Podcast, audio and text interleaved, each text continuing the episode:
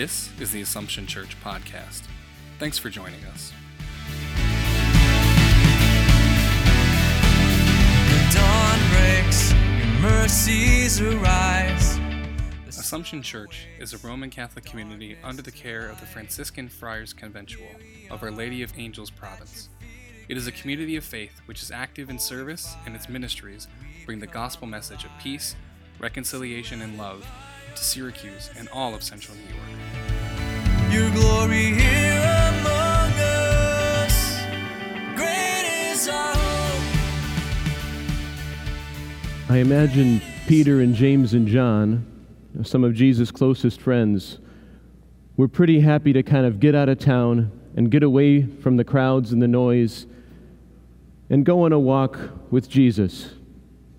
Go climb a hill, have a nice day, maybe enjoy a little picnic lunch. I'm sure they were hopeful that this would be kind of just a special time for them to just chill with their best friend. it didn't turn out that way at all. It sort of reminds me of uh, that old show from maybe like 10 years ago, Undercover Boss, where all of a sudden these workers at whatever company realize that they've just been in the presence of like the CEO of the whole corporation and they didn't even know it. Same sort of deal here, except for these guys, you know, they knew Jesus was special. They knew he was close to God, that he was certainly God's instrument somehow. But when this magnificent event happens of the Transfiguration, certainly left an impression. Because, again, the Jewish people at that time were certainly hoping for a Messiah, for God to send someone to save them from their oppressors, for someone to come and take leadership of the army, perhaps. But this person of Jesus appearing in this incredible way that stuns them, this is something more than just an ordinary man or even a man just chosen by God. This is a being that carries within himself God's own divinity, God's own life and power. You hear this description of this light coming from Jesus, his face shining as bright as the sun, and his clothes as white as light. In our day and age, with the special effects that we have, with the capabilities that we have, I think we can kind of take for granted how striking this would have been for those guys back then. Now, we have floodlights, we have cell phones, we have all these different ways of manipulating light. For them, basically, it would have been a torch. That's about as good as it got with your special effects.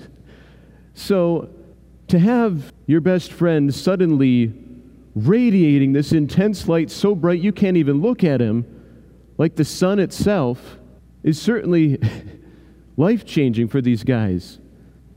And they show it. They, dr- they fall to the ground. And then they see Moses and Elijah, two of the greatest figures of the history of Israel, standing on either side of Jesus, as if supporting him, as if showing that this guy is carrying on something much greater than even us. Moses, the great symbol of the law of God. Elijah, the great prophet, who also was foretold to be the forerunner of the Messiah, the one who would come when the Messiah came. These two figures from the Old Testament books are there testifying to Jesus. This is something more than just a nice teacher. This is God's Son who has come to make everything new. Now, the next part is striking. This cloud comes, and a booming voice comes from the cloud This is my beloved Son, with whom I am well pleased listen to him. And this is just too much.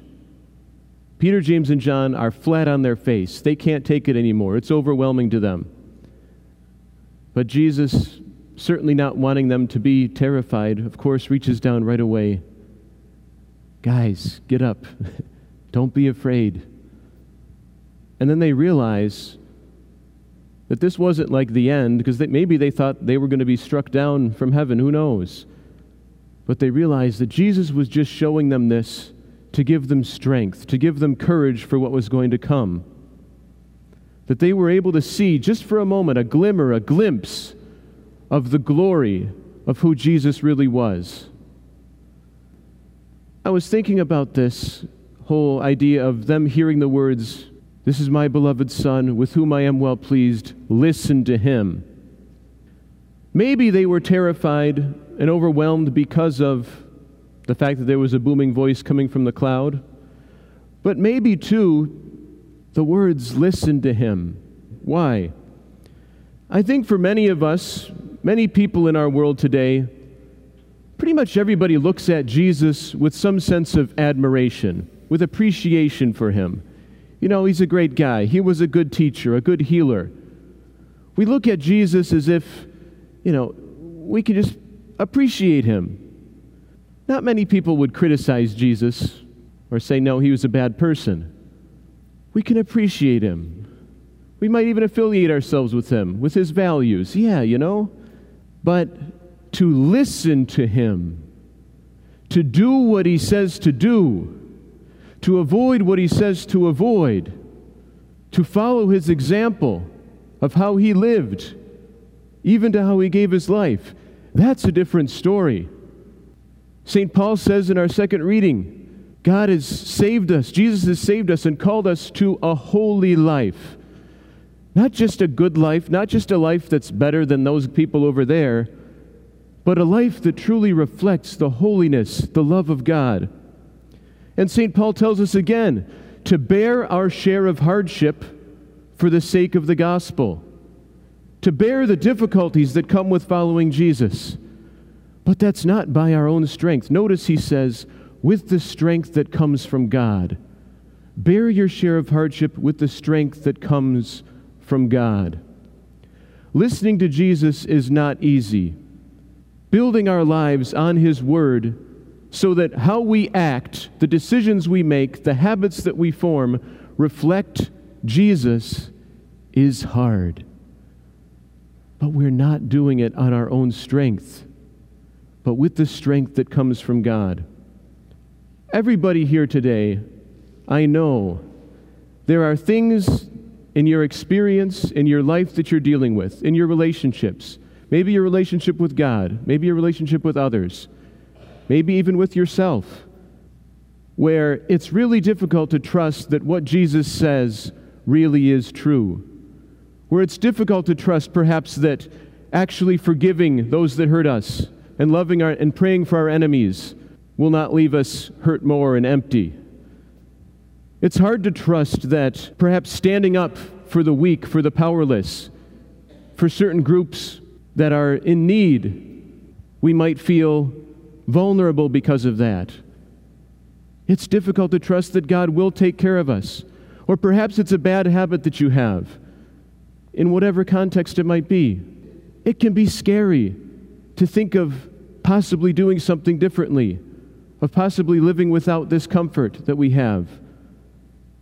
Our Lord invites us today to hear His words to us. When we feel that fear, when we hear the words, listen to Him, when we feel fear at wondering, can this really work? Can I really be happy, truly happy, if I follow Jesus with everything? If we're just ashamed and we hang our heads, if we're, if we're flat on our face, if we've fallen for the thousandth time and are afraid to get up again, Jesus wants you and He wants me to feel His hand on our shoulder, to hear His gentle but strong voice in our, in our ear. My son, my daughter, rise. Do not be afraid. I have overcome death.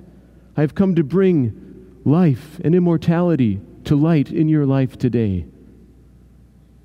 Whatever it is, whatever burden or difficulty or struggle or grief that you bear right now today, feel the hand of our Lord on your shoulder.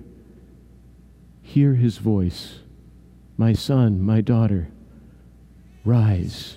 Do not be afraid.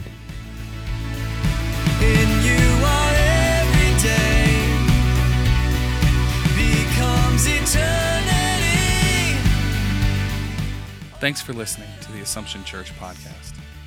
To listen to more episodes, connect with us in our community, or join us for worship, please visit AssumptionSYR.org.